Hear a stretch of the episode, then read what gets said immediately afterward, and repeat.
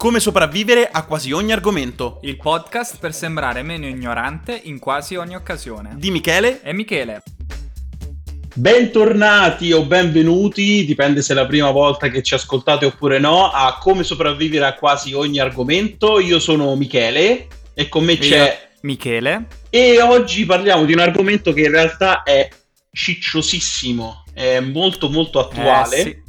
Eh, mi dovrete scusare perché in questa puntata la qualità del mio audio non sarà eccelsa, purtroppo eh, problemi di trasferta ci hanno portato a dover riregistrare questa puntata, ma eh, questo la renderà semplicemente molto più accattivante perché siamo pronti, siamo carichi, siamo carichissimi. Esatto, se volete fare un confronto riascoltatevi tutte le altre puntate così... potete vedere che di solito l'audio è molto meglio. Eh, però oggi parliamo di appunto di sostenibilità. Il format del podcast è sempre quello, cioè io non sono un esperto di sostenibilità, ma ne voglio ma parlare. Ne sai molto più di me. Questo è fondamentale. E, e, ne so più di Michele e quindi noi chiacchieriamo come se fossimo davanti a un bicchiere di Aperol Spritz Campari. Eh sì, oggi parliamo di sostenibilità, che in realtà è un argomento caldissimo in questo momento. Quindi iniziamo! Bene, caro collega, eh, io partirei sì. subito da una domanda semplice, diretta, ma nonostante tutto importante. Ma cosa si intende per sostenibilità? Allora, la ringrazio di questa domanda.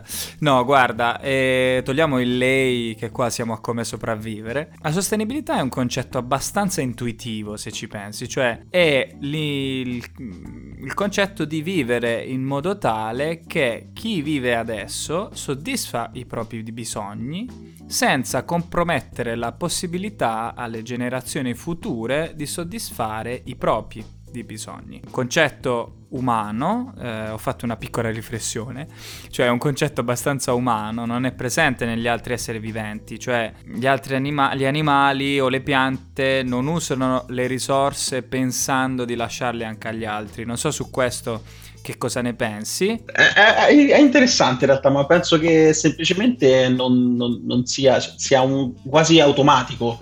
Mm, esatto. Eh no? La ciclicità del, dell'ambiente, degli ecosistemi, che si... In realtà il ciclo della vita, il cerchio della vita, come diceva Bufasa. Ok, comunque, in ogni caso, questa è la sostenibilità. La sostenibilità è eh, vivere in modo tale che gli altri che vengono dopo di noi possano eh, continuare a usare le risorse e a, ehm, a, soddisfare i propri bisogni. Attenzione però, la sostenibilità non è solo ambientale o di risorse, quindi questa è la cosa più classica, ma non è solo questo, anzi non basta produrre meno rifiuti o eh, non basta eh, fondamentalmente non inquinare per essere sostenibili. E neanche basta che ci sia sostenibilità economica, quindi che tutti abbiano dei, eh, delle risorse dal punto di vista economico. Oppure non basta neanche che i governi funzionino alla grande, ci vogliono tante dimensioni tutti insieme. Quindi ci, sosten- ci vuole sostenibilità ambientale, insieme alla sostenibilità economica, alla sostenibilità sociale, inclusa la sostenibilità di genere, strizzo l'occhio alle femministe e uh, sostenibilità istituzionale. Sostenibilità istituzionale è quella del governo, ok. E ehm, qui mi viene una domanda. Non so se tu volevi sì. continuare a, a, sciorinare un po' di più il, il concetto di, di, di, sostenibilità, perché altrimenti entro a gamba tesa. Sì, in realtà sì, cioè eh, per far sì che tutti, appunto, come abbiamo detto, queste quattro dimensioni, per far sì che tutti soddisfino i propri bisogni in futuro, queste quattro dimensioni devono essere soddisfatte. Quindi ambiente, economie equilibrate che remunerano equamente chi aggiunge valore, i lavoratori, le imprese, eccetera. Sostenibilità sociale, quindi pari opportunità per maschi, femmine e eh, di mobilità sociale, poveri, ricchi, eccetera. E istituzionale, cioè ci, ci deve essere per esempio una buona divisione dei compiti tra Stato, regioni, comuni, Unione Europea per far sì che le politiche siano implementate efficacemente nel tempo e soprattutto monitorate e capite dalla popolazione. Diciamo che ci deve essere un... cioè sostenibilità non è soltanto compro il latte di soia, ecco, per chiuderla in una frase. sì, sì, sì, sì, no, no, sei stato chiaro, non si tratta solo di sostenibilità ambientale, ma anche sostenibilità proprio come, come, filosofia che abbraccia tutti gli aspetti della vita dell'uomo. E in realtà tu hai già citato alcune cose molto importanti e stavi parlando proprio di governi, di Europa e così via. Da quel poco che so, in realtà l'ONU stesso ha già eh, creato una lista molto ricca di punti per raggiungere questa, questo sviluppo sostenibile. Ma a livello storico, perché a noi ci piace sempre strizzare l'occhio al nostro grande mecenate che è, è Barbero. a livello storico, diciamo, questo concetto da dove arriva e soprattutto l'ONU cosa ha fatto per far sì che diventi una priorità o per quale motivo è diventata una priorità per l'ONU? Sì, allora, partendo da quelle quattro macro categorie che ti ho detto prima, l'ONU ha eh, in modo deciso, adesso vediamo dal punto di vista storico come ci si è arrivati a questa cosa, ha stilato 17 obiettivi di sostenibilità, che sono i 17 famosi eh, Sustainable Development Goals, famosi fino a un certo punto, non credo credo che il mio fruttivendolo li sappia, però eh, non per, cioè salutiamo il mio fruttivendolo, però questi 17 obiettivi si dice ok, dobbiamo raggiungere questi 17 sette obiettivi entro il 2030. Sono obiettivi, quindi hanno una mh, componente quantitativa al loro interno, non sono soltanto voglio la pace nel mondo, ma sono proprio una, eh, hanno degli elementi quantitativi e quindi sono misurabili. Come si è arrivati a questo, giustamente hai detto tu, partendo dal eh, nostro Vate Barbero? Si è cominciato negli anni 70, cioè negli anni 70 nel mondo eh, la comunità scientifica e anche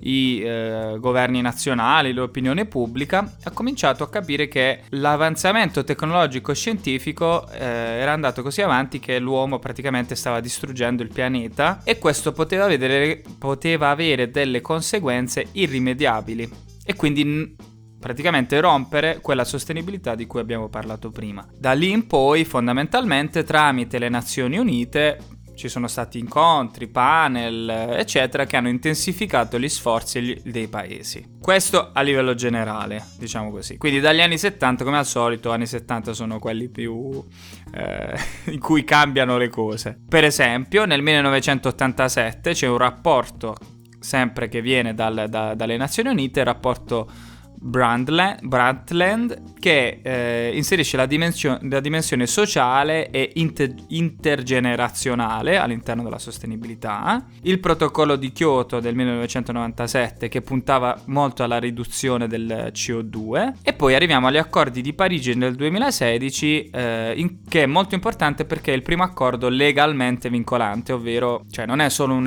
un, una comunicazione di intenti ma in un certo senso obbliga i paesi a, eh, a, rispettare questi accordi. È un trend, eh, diciamo, anche politico, cioè per esempio se tu vedi Al Gore, cioè mi hai chiesto perché è, eh, ha un'agenda dedicata all'ONU, perché l'ONU è fatto dai governi, i governi sono fatti fondamentalmente dagli elettori e gli elettori si sono influenzati anche da questo trend politico del, della sostenibilità. Sì, Penso che in questo momento sia al suo massimo. Sì. Al Gore è stata una delle personalità più di spicco al riguardo un po' con il, sì. suo, con il, suo, documentario Una scomoda verità, una verità scomoda che fece molto scalpore perché effettivamente rendeva pubbliche alcune cose che erano nell'aria ma non erano quantitativamente prese- presenti in elementi delle, degli elettori. Tra parentesi lui perse le elezioni contro Bush eh, proprio negli anni in cui era più attivo, poi fece altre cose. Anche Al Gore è un personaggio assurdo. Comunque... Bush, Bush, Bush figlio. Bush figlio, W. Bush, Bush figlio, sì, sì. Documentario sì, sì. che tu hai visto. Io non ho visto, in realtà non l'ho visto le verità, una, una verità scomoda. Eh, io vidi quello successivo eh, che si trova ancora su YouTube, che consiglio a tutti, che è Before the Flood, eh, che è stato prodotto da DiCaprio, che è uno Mm. di questi personaggi molto attivi per quanto riguarda, eh, però lì sforiamo subito in questa cosa di sostenibilità eh, e di ambiente, catastrofi e così via, ecosistemi, eh, e quindi usciamo un po' dal seminato che tu hai, hai appena gettato, eh, in cui hai eh, effettivamente messo insieme vari aspetti della sostenibilità. Io non sapevo questa cosa, che in realtà l'accordo di Parigi è vincolante. Io non sapevo che effettivamente devi Sì. pagare pecunia se non rispetti. Se non, Non lo so rispetti se devi l'accordo. pagare pecunia, nel senso che gli Stati Uniti se ne sono sbattuti altamente. Beh, ma loro sono anche usciti, no? Loro sono proprio usciti dall'accordo. Quindi effettivamente, non... cioè, se tu esci dall'accordo, te- teoricamente non paghi, non, si- non vieni fa- sanzionato. eh. Non ne ho idea sinceramente che cosa voglia dire esattamente legalmente vincolante, però lo è. Eh, qua siamo a sopravvivere quasi argomento, quindi eh, cioè, sopravviviamo. Sì, sì. Ci accontentiamo, Eh, ci accontentiamo. Magari poi ce l'andiamo a vedere, ce l'andiamo a vedere anche questo è il senso. Ma non Comunque so se... recentissimo. Cioè, 2016, cioè l'altro ieri praticamente. Sì, non so se ti ricordi questa foto eh, in cui c'erano... No, forse mi sto confondendo in realtà con un'altra manifestazione in cui c'erano tutti i capi del mondo nel- in occasione della, di Charlie Hebdo. Ah. andarono tutti i capi di Stato a Parigi praticamente a, a fare questa manifestazione per la libertà d'espressione fondamentalmente. Sì, può essere. no, Anche. Obama, eccetera. Sì, sì, sì. Ho capito, ho capito. Quindi in Ma realtà... quindi, so- come, come ti sembra questa storia della sostenibilità? È chiara, no? Cioè, Sì, sì, sì, sì. è- L'approccio, l'approccio è chiaro. Ovviamente non abbiamo tempo noi per andare a sciorinare tutti e 17 i punti dell'ONU, che li potete trovare ovviamente su internet, su quella fantastica cosa che è Google. Però, come dicevi tu, ci sono vari, vari aspetti, quindi ambientali, economici, sociali, culturali, istituzionali, insomma, vari. Sì, diciamo che aspetti. questa, questa i i, mh, la, il la concezione delle quattro, dei quattro pilastri, diciamo così, l'ho presa da, eh, da un altro vate che è Enrico Giovannini, che in Questo questo è un tuo momento... vate, però, però... è un mio vate, professore universitario, già ministro del lavoro, attualmente ministro delle infrastrutture nel governo Draghi. Esatto, e lui è è presidente dell'ASVIS, cioè Associazione Italiana eh, Sviluppo Sostenibile, e ha scritto questo libro Utopia Sostenibile in cui ti spiega quello che ti ho detto io, però in un libricino piccolo, e te lo spiego ovviamente molto meglio. Eh, io ho cercato di so- fare una sintesi becera, ma l'idea è quella, cioè tu hai bisogno di tante dimensioni tutte insieme, tutte interconnesse, altrimenti non riesci a essere Mhm. sostenibile. Se cadi su una, eh, finisci per, per essere insostenibile e per fondamentalmente precludere ai tuoi figli la possibilità di, di- di vivere bene. Sì, alla fine il punto è principalmente quello.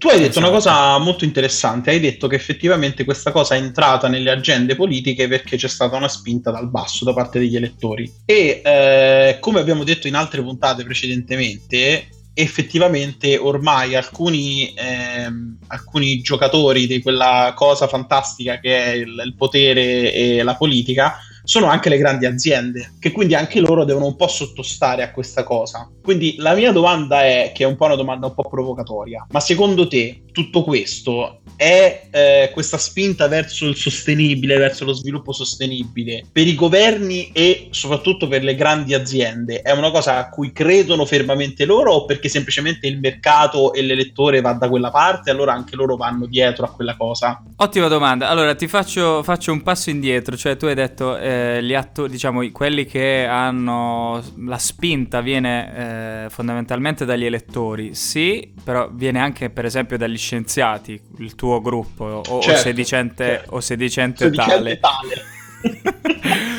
Perché, per esempio, io ho letto non tanto tempo fa, credo fosse l'anno scorso, eh, questo documento firmato da 14.000 scienziati che firmavano una ricerca, quindi tutti que- quanti mettevano il loro nome su una ricerca che fondamentalmente diceva ci dobbiamo sbrigare con i problemi ambientali altrimenti non ne torniamo c'è, c'è un punto di non ritorno. Quello ovviamente finisce sul giornale e poi crea opinione pubblica quindi ci- varie parti della società eh, poi vanno a spingere questa, questa o quella, ehm, quella tematica. Per quanto riguarda le aziende, le grandi multinazionali, è una priorità sicuramente, nel senso che il consumatore vuole sostenibilità, vuole equità, parità di genere, vuole aziende etiche, tra virgolette. Questo mm-hmm. è un mhm. trend proprio a tutti i livelli. E i prodotti sostenibili tirano e tireranno sempre di più. Quindi, per esempio, è uno dei pochi trend che si riconoscono nelle start-up. Quindi, se, se tu eh, cerchi un trend nella start-up, è difficile dire ok, sta andando molto, per esempio, in questo momento, sta,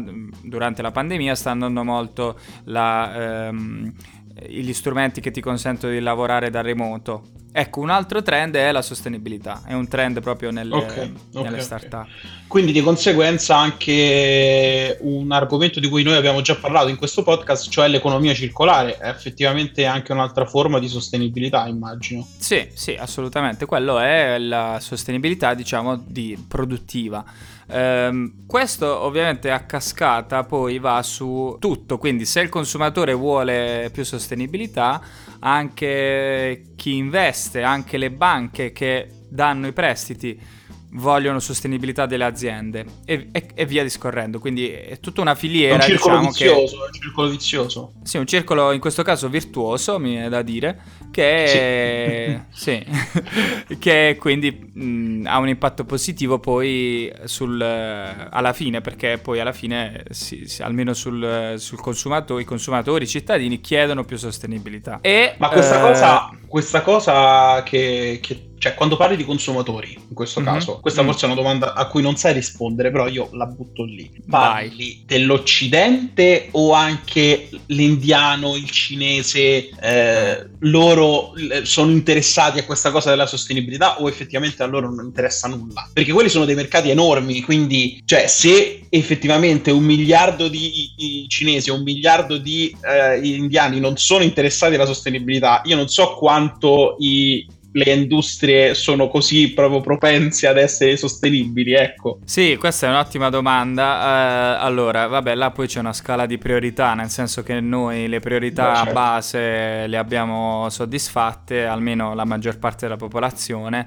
um, però in India o in Cina magari no quindi il consumatore non, non, può guardare la sostenibilità. Però per esempio i cinesi credono nella grande Cina, nella, no? nel fatto che devono essere i primi nel mondo, che stanno conquistando il mondo e che so- soppianteranno gli Stati Uniti, quindi anche a livello statale che poi cade giù a cascata fino al consumatore, si guarda a, a, quell'aspetto lì, anche se loro si stanno ancora convertendo da un'economia del carbone. Eh, a livello di consumatore penso sia molto meno, cioè nel senso che i cinesi vogliono diventare ricchi e gli indiani vogliono diventare benestanti.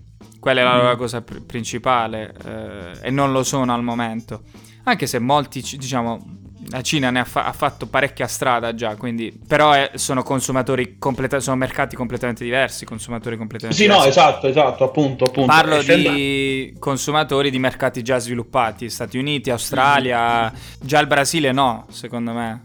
Soltanto una fetta magari del consumatore. Quindi comunque eh, sì, in, in un certo senso anche per una questione di di, no di gusto, però anche una questione di eh, trend è sempre comunque l'Occidente che un po' tira e quindi siccome l'Occidente, l'Occidente va da una parte, allora anche questi grandi mercati cercano di andare da quella parte. Ma eh. dipende, nel senso che il prodotto sostenibile magari la grande azienda la lancia soltanto in Europa e negli Stati Uniti. La stessa mm, azienda mm, l- quel prodotto non lo lancia, non, in, lo non, lo vende in Indonesia perché in Indonesia vende il prodotto che costa di meno, è più basico e, certo, certo. E, per, perché se dovesse vendere quell'altro prodotto costerebbe di più e l'indonesiano non lo comprerebbe.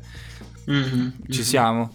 Quindi dipende dal mercato. Eh, sì, questo è chiaro. Sì, sì, sì, sì, sì. Assolutamente, assolutamente. Diciamo che noi possiamo guardare a noi e cercare di, sì, di aiutare quelli che stanno di là. Questo è il, il concetto. Quindi abbiamo parlato di governi, abbiamo parlato di sovrastrutture sovragovernative come l'ONU, abbiamo parlato di grandi industrie, corporazioni enormi e gigantesche che ci uccideranno tutti. Una cosa non abbiamo detto della, pol- della, politica, cioè perché poi il consumatore è anche elettore, alla fine il consumatore consum- è un po' va sullo scaffale della, della politica, si, si, va a prendere uno dei politici e vota, no? Quello è come, certo. come, andare al supermercato in realtà, ci vai una volta ogni cinque anni. È vero, e... è vero, è vero, non, mai, non l'avevo mai vista in questo modo, guarda. È vero, è vero, è vero. È così, è così. alla fine è un, è un, supermercato, tu vai, poi alla sì. fine non te ne frega neanche troppo, cioè compri il politico, com- voti un po' come compri, non lo so, il detersivo, cioè lo compri, lo usi per un po', poi dopo lo cambi, ma non è che è la cosa più importante della tua vita, no? Certo, certo. Ecco, allora quello è un trend anche politico, però dipende, per esempio in Belgio è molto più forte che in Italia. Cioè in Belgio i belgi hanno preso tanti, i verdi belgi hanno preso tanti voti, mentre in Italia hanno preso il 2%. Sì, eh... questo anche in Olanda se non sbaglio c'è stato comunque un... C'è una forte spinta ecolo- ecologista, tra virgolette, comunque sì, i verdi prendono in, uh, penso anche in Germania, uh, penso. Quindi sì, questo è il concetto un po'. Eh, cioè, nel senso, ci può essere un trend, però la classe politica deve essere capace anche di, eh, di farlo suo. Eh. Sì, sì, sì, sì, sì, Quindi anche a seconda, in, anche nella stessa Europa, vabbè, ma questo lo sappiamo che comunque sono popoli molto diversi, anche lì ci sono trend diversi. Magari in realtà la sostenibilità sì. in Italia è più vista in un altro senso, magari piuttosto che mm. spingersi sull'ecologia è più concentrata su, sai, il lavoro etico. Eh, tipo l'economia circolare, essendo poi, correggimi se sbaglio, l'Italia è il paese con più realtà di economia circolare, con il maggior numero di realtà di tutta Europa. Sì, sì, sì, siamo leader come se non avete sentito la puntata su economia circolare e siete interessati ve la consigliamo, eh, come siamo autoreferenziali.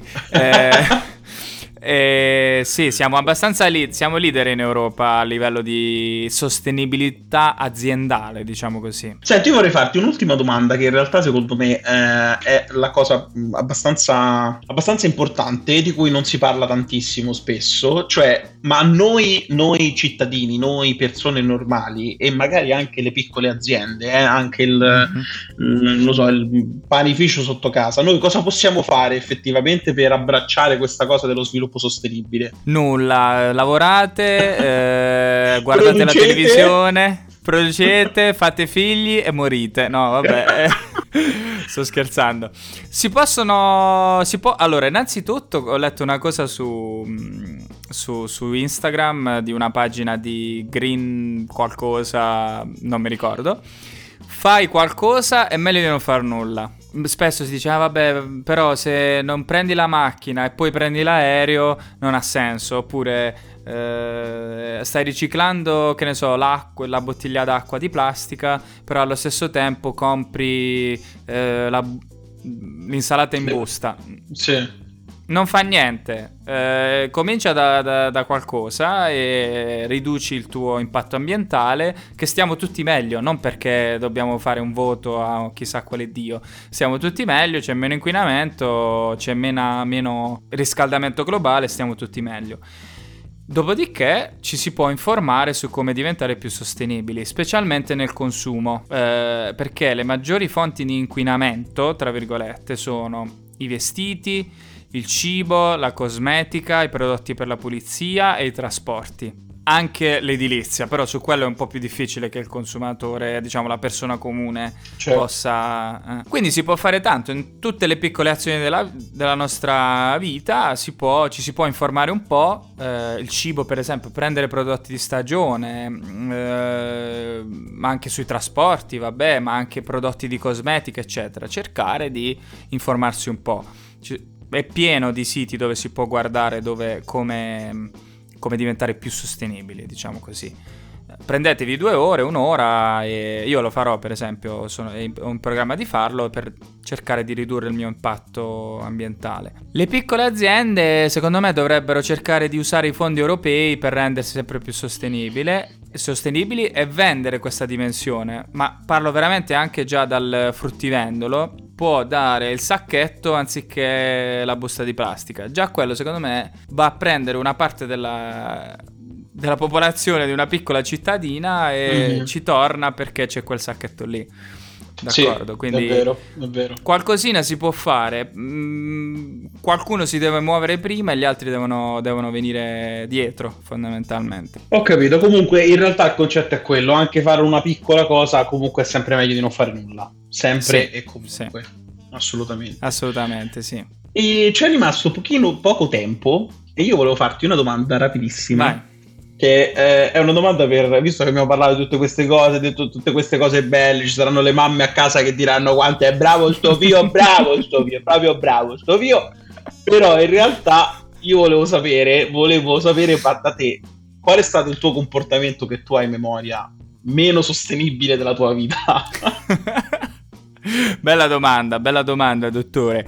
Eh, saluto tutte le mamme che sono a casa e che stanno a dire bello, bello, bravo questo figlio. Eh, allora, la cosa meno sostenibile che ho fatto è eh, stata durante tutto l'arco, diciamo così, del 2019 in cui per lavoro ho viaggiato spesso da Bruxelles a Praga, quindi prendevo l'aereo Aia. tipo due volte, sì, Prendevo- ho preso l'aereo tipo 60 volte in un anno, una cosa schifosissima proprio. E, e niente, andavo a Praga, quindi prendevo l'aereo, facevo avanti e dietro, tipo andavo il lunedì, tornavo il giovedì, per, boh, non so quante settimane, per sei mesi, tipo otto mesi, e in più eh, andavamo a mangiare vicino all'ufficio in questo posto che eh, si chiama Sushi Time, lì a Praga, e che dava il sushi in delle cose di plastica, in delle, Ah, perfetto, involucri di plastica. Quindi mangiavamo il pesce, sì, il pesce, mangiavamo e, e- e- in plastica, proprio terribile, terribile. Questa è stata la mia esperienza più insostenibile Vabbè, sei di stato- tutti. Sei stato effettivamente un, eh, un criminale, però dai, quel mondo, quel mondo è finito, anche il mondo in cui si facevano le trasferte per lavoro è finito. Forse sarà una delle cose positive che, che lascerà dietro il Covid, eh, tutta questa situazione, il fatto che comunque si faranno sicuramente molto meno trasferte di questo, di questo tipo. Ah, quello almeno sì.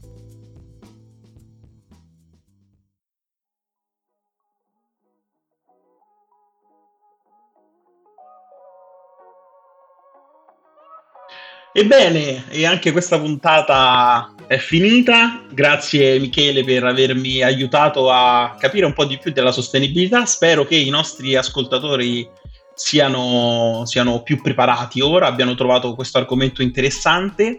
Fatecelo sapere e fatecelo sapere come. Michele. Eh, ce, ce lo dovete far sapere ovviamente sui social. Noi siamo su, su tutti i social, su Facebook. Come sopravvivere a quasi ogni argomento, la nostra pagina. Su Instagram siamo su sopravvivere trattino basso quasi. E su Twitter eh, sopravvivere trattino basso Q. Eh, stiamo raggiungendo Twitter cioè, a quasi 10 follower. Quindi io sono molto. sono molto orgoglioso dei, molto 10 fo- orgoglioso. dei nostri 10 follower. Siamo anche su LinkedIn anche. Eh, Esatto, siamo anche su LinkedIn dove cerchiamo di darci un tono, quindi in realtà è solo semplicemente per, per- per fare un po' i fichi. Eh, però vi ricordo una cosa che in realtà noi nelle puntate precedenti non abbiamo mai detto, ma ve lo diciamo. Eh, se ci ascoltate su piattaforme tipo Spotify, mettete segui, così ci seguite e riceverete una notifica quando la nuova puntata esce. E attivate la famosa campanella eh, su Facebook e su Instagram, così ogni volta che uscirà qualcosa di nuovo, voi saprete i primi a saperlo. Mi raccomando, fate i bravi, eh. Mi raccomando, fate i bravi. Grazie ancora, Michele, e ci vediamo la prossima volta. Gra-